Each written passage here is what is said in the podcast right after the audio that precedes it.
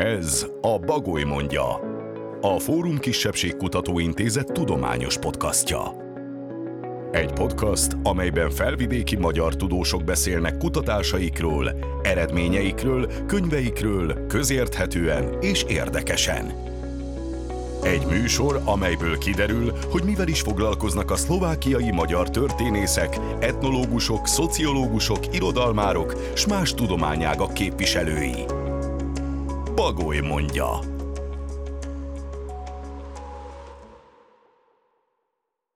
Sok szeretettel üdvözlöm a stúdióban Bajcs Ildikó történészt, az Erőszakkutató Intézet munkatársát. Ez itt a Bagoly mondja adása.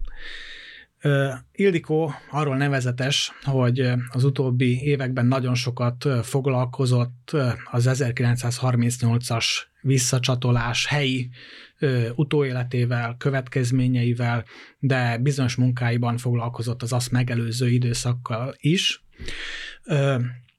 Most pedig nem régen jött ki legújabb könyve, amelyben a komáromi zsidóság történetével, tragikus történetével foglalkozik 1938 és 1944 között.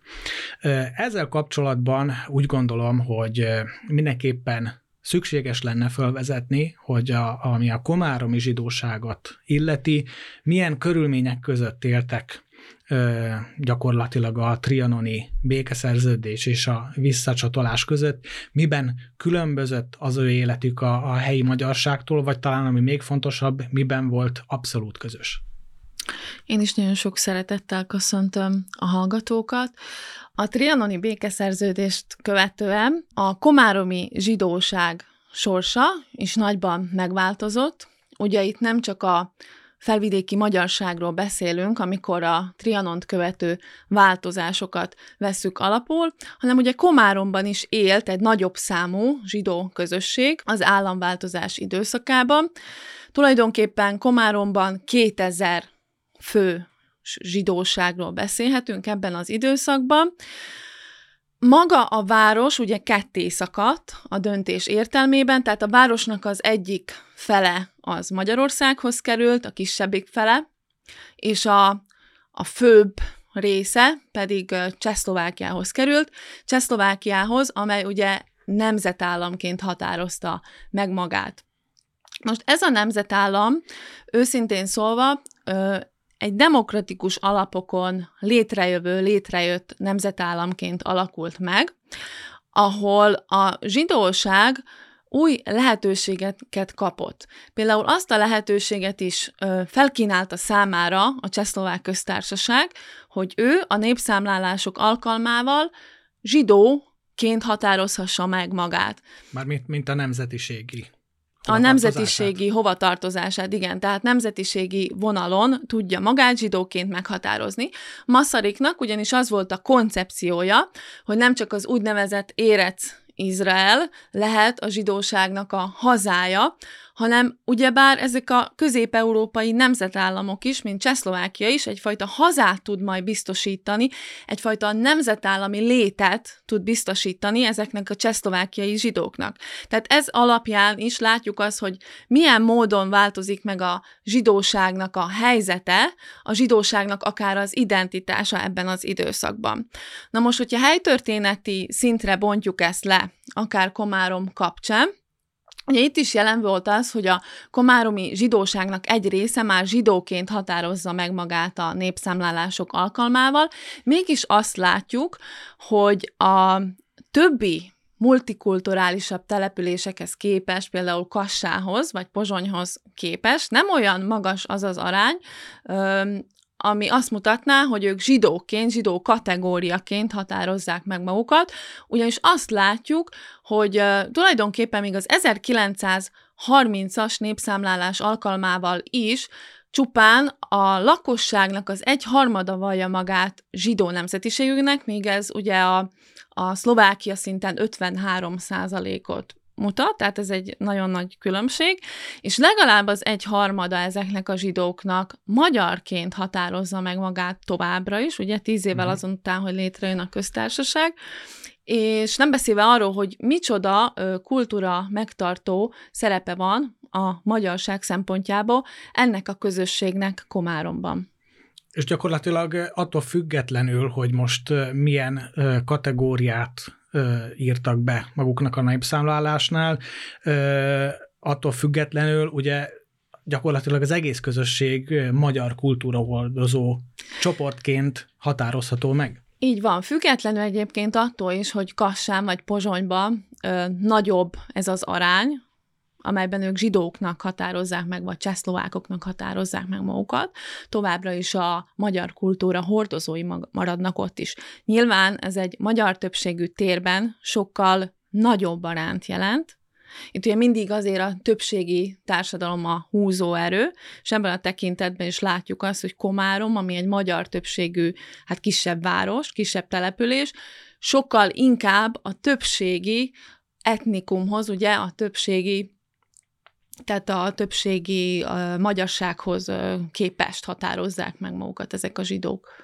Na most innen a háttér tudatában nagyon érdekes és döbbenetes az a maga módján, ahogyan ugye bekövetkezik a, az 1938-as államfordulat, visszacsatolás, és a könyvedben nagyon szépen kibontod és fölvezeted, hogy itt igazából a, a, a nemzeti hűség vált egyfajta eszközzé a magyar államhatalom kezében ö, annak érdekében, hogy, hogy a, a, a, a zsidókat elkezdje diszkriminálni Komárom szintjén is. Hogyan nézett ez ki? Tehát, hogy mit jelentett ez a fajta hűségvizsgálat, hogyha úgy tetszik, és hogyan, hogyan tudták ezt antiszemita célok értelemben instrumentalizálni?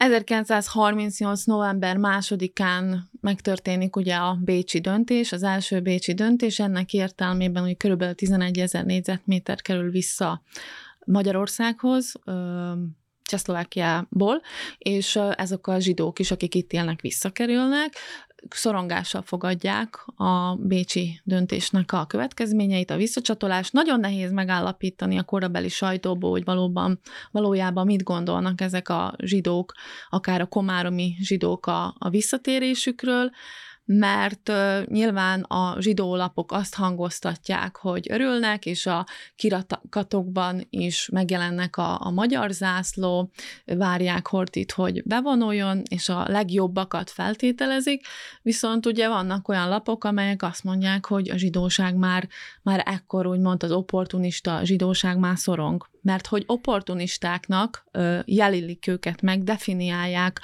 a felvidéki zsidóság nagy részét, a magyar kormány, akinek ekkor már Jaros Andor, a, a, a felvidéki minisztere, úgymond, őt november 16-án, 1938. november 16-án nevezik ki felvidéki miniszterré, és az ő feladata lesz az is, hogy a felvidéki zsidó kérdést úgymond megoldja.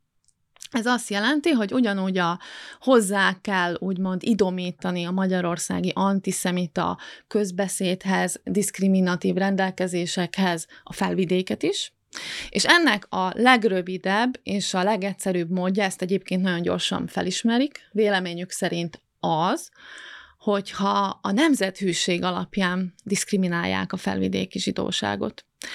Ez pedig annyit jelent, hogy azzal vádolják meg őket, hogy opportunisták voltak, és csebérencek voltak, és elárulták a magyar nemzetet, pontosan azért, amit előzőekben is mondtam, hogy zsidóként határozták meg magukat a későbbiekben, ezzel pedig leszállították a magyarságnak a számát a felvidéken. Kezdettől fogva ezt hangoztatja Jaros, és ennek egyik eszközét adják az úgynevezett igazoló bizottságok. Tehát a, az ő céljuk, mármint a korabeli magyar kormány célja az, hogy minél előbb meg kell tisztítani a, a közhivatalokat, a tisztviselői szférát és az állami szférát a zsidóktól, majd később ugye a gazdasági szinten is, de ezt elsősorban úgy érik el, hogy hogy alapjáraton már nem engedik például a katonai közigazgatás időszakában, hogy hűségesküdt tegyenek ezek az állami hivatalnokok, így ki is kerülnek a zsidók nagyon gyorsan a közszférából, és hát tulajdonképpen szinte keresik a megbízhatatlan egyéneket, akár városi vagy járási szinten, és meg is találják nagyon rövid időn belül. Itt nem arra kell gondolnunk, hogy hogy ezek a, ezek a zsidó emberek vagy zsidó személyek ö, agitációkat folytatnak a magyarság ellenében. Elég volt az, hogy a szociali, szociáldemokrata párthoz tartozzon egy-egy egyén, vagy a kommunista párthoz, vagy vagy akár egy bosszú alapú is lehetett ez. Tehát, hogyha hmm. volt valakinek egy ellensége, vagy egy olyan személy, akivel konfliktusba került, azonnal ki tudta használni ebbe a helyzetbe az, hogy az adott illető valamilyen módon ö, kapcsolódott a kommunista párthoz. Ugye tegyük hozzá a könyved alapján, hogy ott nem csak komáromi ö, kontextussal foglalkozol, hanem fölmerülnek különböző helyi, vidéki járáson belüli kontextusok, és ezt nagyon jól látszik egy, egy mondjuk egy nemes olcsai vagy csicsói esetnél is, ahogyan a pártagság, vagy egy vegyes házasság a helybeliek szempontjából eszközé válhat. És itt érünk át arra, a, arra a témára is, hogy 38-tól 44-ig, ha a komáromi lakosságot vesszük, akkor milyen, milyen tipikus attitűdöket lehet elkülöníteni? Ki volt az, kik voltak azok, akik segítették a zsidókat, és az ellenkező póluson mely csoportoknál talált termékeny talajra az állam által is generált antiszemita közhangulat, illetve ö, miért, miért fogadták el ezt, miért láttak benne valami fajta lehetőséget a komáromi zsidóság, hát ilyen jog meg tulajdon, meg hát végül aztán életfosztásában. Az a nagyon döbbenet, és az a nagyon ijesztő, hogy 1938-as visszacsatolás követően nagyon rövid időn belül az látszik, hogy a lakosság gyorsan mozgósítható a felvidéki zsidóság ellenében. És a kormány szinte, szinte professzionális módon ráérez arra, hogy mikor mit kell mondani ennek a társadalomnak ahhoz, hogy mozgósíthatóvá váljon. Ugye említettük a nemzethűséget, nyilván a felvidéki magyarságnak ez egy érzékeny pont volt. A felvidéki magyarságnak érzékeny pont volt az, hogy a zsidóság a zsidó pártokra szavazott, a zsidóság egy része zsidónak vallotta magát, és ez számukra nyilván egy olyan mozgósítható erő volt, amivel, hogyha ezt hangoztatták a kormány részéről, az állam részéről, akkor ők nagyon hamar a zsidóság ellenébe tudtak fordulni. A következő ilyen szempont az a gazdasági szempont volt. Ugye az iparengedélyeknek az ügye 1939 elejétől a zsidóknak az iparengedélyeit igyekezett bevonni az állam, így egyébként le is szállították a tízezres nagyságrendű zsidó iparengedélyeket, hát körülbelül 60%-át vették el a zsidóktól, azért el lehet képzelni, hogy ez mekkora szám.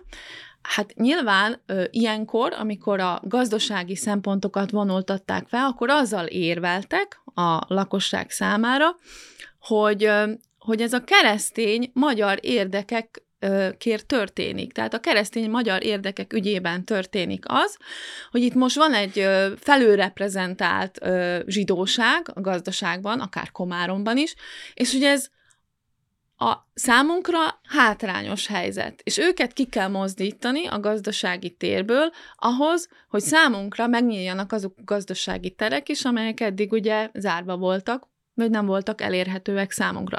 Tehát volt egy ilyen gazdasági szakasz. És miután ugye Magyarország belépett a második világháborúba, nyilván gazdasági szempontból ez egy komoly válságidőszak volt. A sajtó például nagyon-nagyon kihasználta ezt a helyzetet Komáromban is. Ez ugye a komáromi lapok cikkeiből is jól látszik, tehát hogy azonnal azt kezdte hangsúlyozni, hogy ezek a, a fősvény, csaló, áru, felhalmozó, árdrágító zsidók, fősvény, ravasz, csaló zsidók, ezek itt vannak, itt élnek velünk, és hát tulajdonképpen ezeknek, hogy most Jaros Andor szavaival érjek, ki kell kerülni a nemzet vérkeringéséből, mert úgy, ahogy Jaros Andor is azt megfogalmazta, Nincs olyan, hogy zsidó meg keresztény érdek, itt magyar és zsidó érdekről beszélünk. Ami a médiát illeti, mennyire lehet érezni, kideríteni azt, hogy az újságírók saját antiszemitizmusa mennyire működött, illetve mennyire játszott szerepet, mondjuk a komáromi lapok esetében, vagy hát említhetnénk más médiumokat is, a központi utasítása, a pártokhoz, a politikai elithez való bekötöttség. Én biztos vagyok benne, hogy a, például a komáromi lapok esetében a, a kormányhoz, a, a magyar államhoz, a magyar állam akkori narratívájához való bekötöttség az nagyon erős volt, ugyanis szemléztem a komáromi lapoknak a korábbi megelőző két háború közötti cikkeit is, és abszolút semmilyen antiszemita megnyilvánulással nem találkoztam.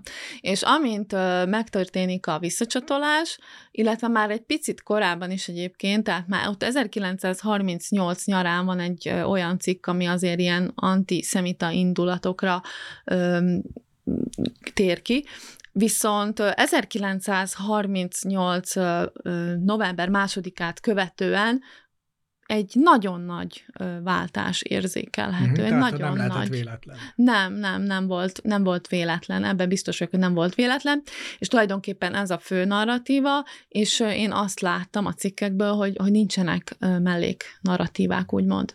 Tehát nem az látszik a cikkekből, hogy van tíz antiszemita cikk mondjuk, de azért van kettő olyan is, amik mondjuk a zsidókat dicsérik. Tehát a sajtó maga is nagyon-nagyon, hogy is mondjam, polarizálódott ebben az időszakban.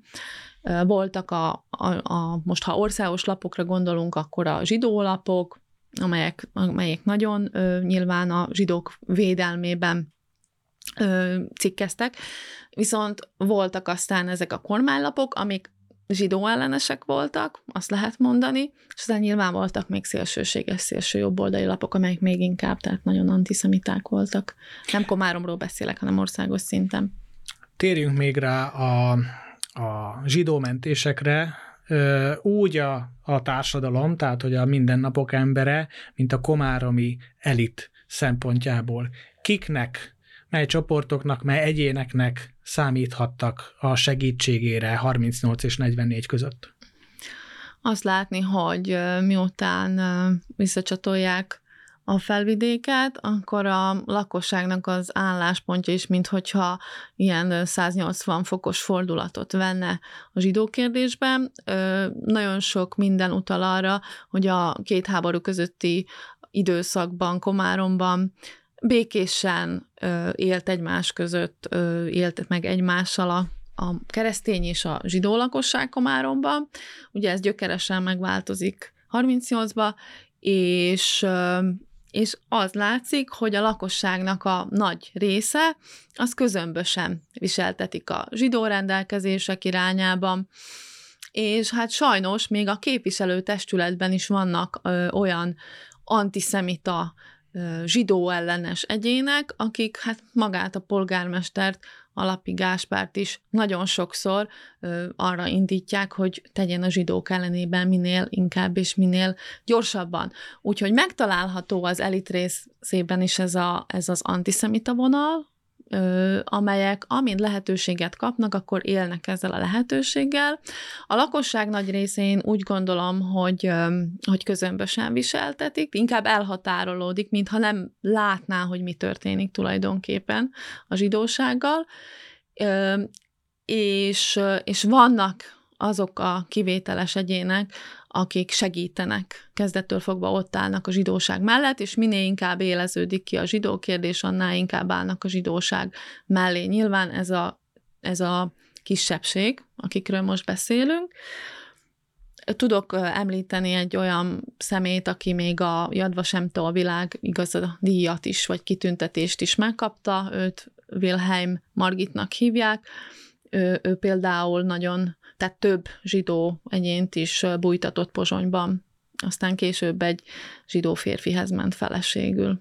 Komáromban ez a fajta magatartás mennyire volt veszélyes? Ugye említetted például Alapit, aki, aki tulajdonképpen ennek aztán a kárvallottja lett, és, és haláltáborban pusztult el. Tehát mekkorát kockáztattak azok, akik, akik akár a beszéd, akár a cselekvés szintjén szembe az antiszemitizmussal?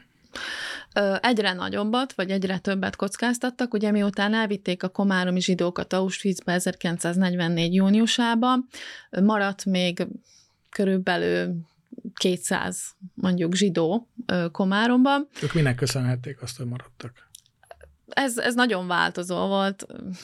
A azt mondanám, hogy a szerencsének, de nyilván voltak már akkor olyan emberek, akiket említettünk, hogy bújtatták őket, vagy esetleg Jaros Andortól is kaphattak segítséget, ugye kaptak mellevelet, nem azt mondom, hogy ez magától értetődő volt, hogy ők most 1939-ben kapnak egy ilyen kivételezettségi igazolást, mert ugye erre is volt példa, tehát hogy Jaros Andor 150 felvidéki zsidót kivételez zettétett a zsidó törvények alól.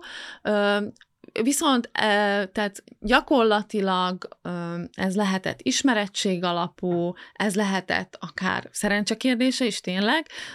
Voltak olyan egyének, akik valóban, akiknek valóban sikerült el, elbújtatni ezeket a, a zsidókat, de azért a nagy részét sajnos, és itt utalnék vissza a kérdésedre, hogy mennyire volt ez kockázat azok számára, akik bújtatták őket, tehát a, amint ugye megtörténik a nyilas hatalom átvétel októberben, annál nagyobb kockázatot jelent, ugye lecsökken a zsidóságnak a száma drasztikusan. Nyilván ö, ezeket a zsidókat felkutatni ö, egyre egyszerűbb a, a nyilasok számára.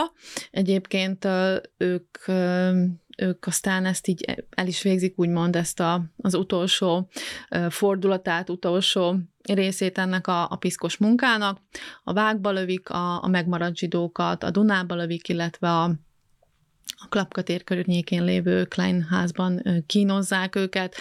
A nem megbízhatónak ítélt komáromi zsidó, a nem megbízhatónak ítélt komáromi nyilasok mellé szabolcsi nyilasokat rendelnek Komáromba, hogy ők segítsék és tegyék teljesen biztossá azt, hogy zsidó nem marad Komáromban, és hát a, a sors fintora az is, hogy Alapi Gáspár polgármester, aki maga is nagyon sokszor kiárt a komáromi zsidóság érdekében, végül sajnos ő is Dachauban végzi, még hozzá úgy, hogy egy személyes bosszúnak az áldozata lesz. Ugye Komáromban is Vojtovic nevű nyilas sok komáromi főispánként átveszi a hatalmat, és, és, és személyesen, állítólag személyesen kíséri át a polgármestert a csillag. A monostorig később pedig a csillagerődbe kerül. És innen viszi a habba. Utolsó kérdésként térünk még ki arra, hogy ennek az utóéletével is foglalkozol, ugyebár. Nem halt meg minden komáromi zsidó, hát való 10% alatt van a túlérési ráta, hogyha, hogyha így fogalmazhatunk, tehát a 10%-ot se érte el, de a leszármazottak élnek helyben is, és sokan Izraelben. Izraelben is beszéltél másod, harmad generációs leszármazottakkal is nagyon sokáig lehetne erről is biztosan beszélni. Most csak azt kérdezném meg, hogy hogyan jelenik meg az emlékezetükben, az elbeszéléseikben Komárom és a komáromi felmenők. Mit tapasztalsz? Igen, valóban Izraelben is interjúztam. Komáromi származású zsidóknak a leszármazottjaival, a második nemzedék tagjai közül, és engem nagyon meglepett az, hogy nem gondolkodnak ahhoz képest sem feketén-fehéren, tehát ilyen radikális módon Komáromról, hogy ugye az ő szüleik szörnyűséges ö, eseményeket éltek meg a városban. Nagyon gyakran ö, járnak haza Komáromba. Volt olyan interjú alanyom, aki minden évben egy hónapot tölt a városban, valahol ezek a, a második nemzedéknek a tagjai szerintem felismerték azt, hogy ahhoz, hogy ebből a traumából úgymond felépüljenek, szembe is kell nézniük valahol azzal, ezért hazajárnak Komáromba, vizsgálják, kutatják a gyökereiket, felidézik azokat a régi dolgokat, amik, amik őket vagy szüleiket ugye meghatározták, úgyhogy ö, ők, ö, ők nagyon árnyaltan gondolkodnak erről, és nem éreztem szinte egyik esetben sem az, hogy valamilyen rossz, ö, nyilván a holokauszt kapcsán nagyon rossz tapasztalataik vannak, nagyon rossz érzéseik vannak, de maga a város számukra szerintem annak idején is az ő felmenőik számára is sokat jelentett, sokat adott.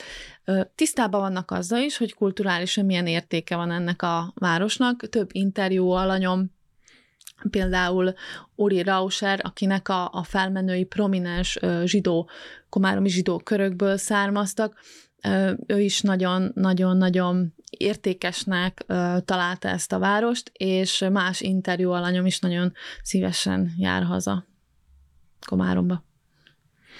További jó munkát kívánunk ehhez a kutatáshoz, a beszélgetést pedig köszönjük. Nagyon szépen köszönöm én is.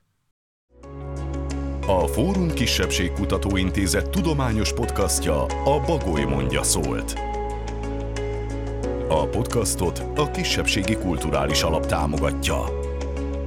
A következő részt két hét múlva hallhatják az Apple, a Google, a Spotify alkalmazásán, illetve a Fórum Intézet podcast oldalán. A sorozatunkról és a Fórum Kisebbségkutató Intézetről a fóruminst.sk oldalon tudhatnak meg többet.